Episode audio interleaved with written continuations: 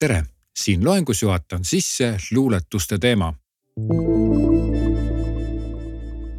reklaamtekstide kirjutamiseks ei pea kirjutaja olema üdini loominguline.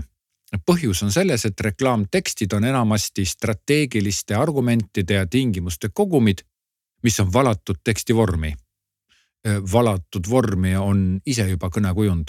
selge see, et argumendid ei ole vedelas olekus ja neid ei saa valada aga kujundlikult tähendab see sõnapaar argumentide väljendamist reklaamtekstides. väljendamine oleks akadeemiliselt kindlasti korrektsem väljend, aga keda see reklaamis huvitab? reklaamid peavad olema kirjutatud nii, nagu oleks mõni külapoetagune parm neid välja ütelnud või siis nii, nagu räägiks üks rallisõitja teisele. teemad erinevad valdkonniti, aga hoiak on alati sama meie koolisüsteem käsitleb keelt kui midagi, mis saab olla korrektne ja lihvitud.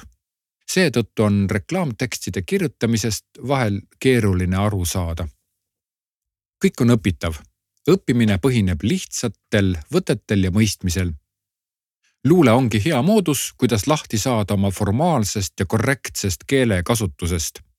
mitte et see vale oleks, vaid reklaamtekstid vajavad häälestamist mõistmaks reklaamtekstide olemust, luuletame mõned read ja need ei pea olema maailma parimad luuletused. muideks ka maailma parimad luuletajad ei ole sellisteks kohe saanud, vaid alguses on nad kirjutanud palju halbu luuletusi. siin loengus ka väikene ülesanne sinule.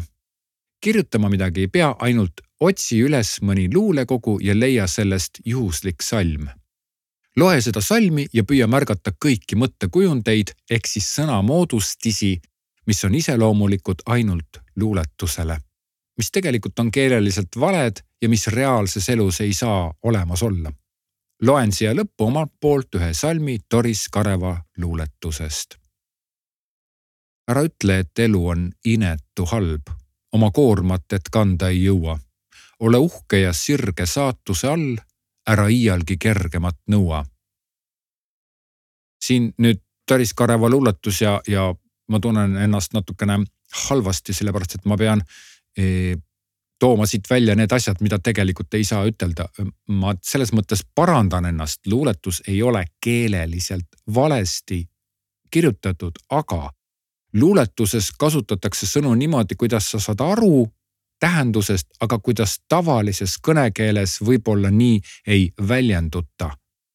ehk siis inetu halb on midagi sihukest, mida vähemalt mina ei ole kuulnud, et seda niimoodi öeldakse, aga siia luuletusse, luulesalmi ta sobib imehästi. sellepärast, et ära ütle, et elu on inetu halb.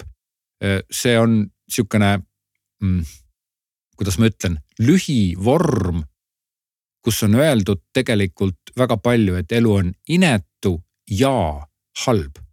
aga kui eh, Doris Kareva oleks siin kirjutanud, et ära ütle, et elu on inetu ja halb, siis noh, see oleks võib-olla mõjuks sihukese labasena natukene, aga tema ütleb, et ära ütle, et elu on inetu halb.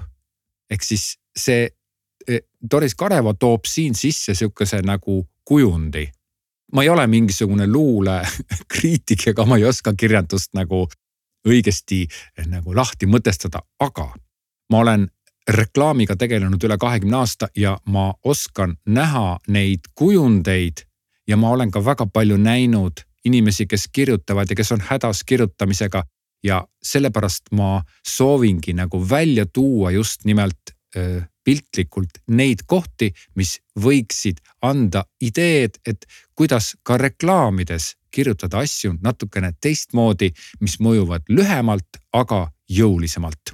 Sellega lõpetame sissejuhatuse, klikka märgi läbituks, et liikuda edasi järgmisele loengule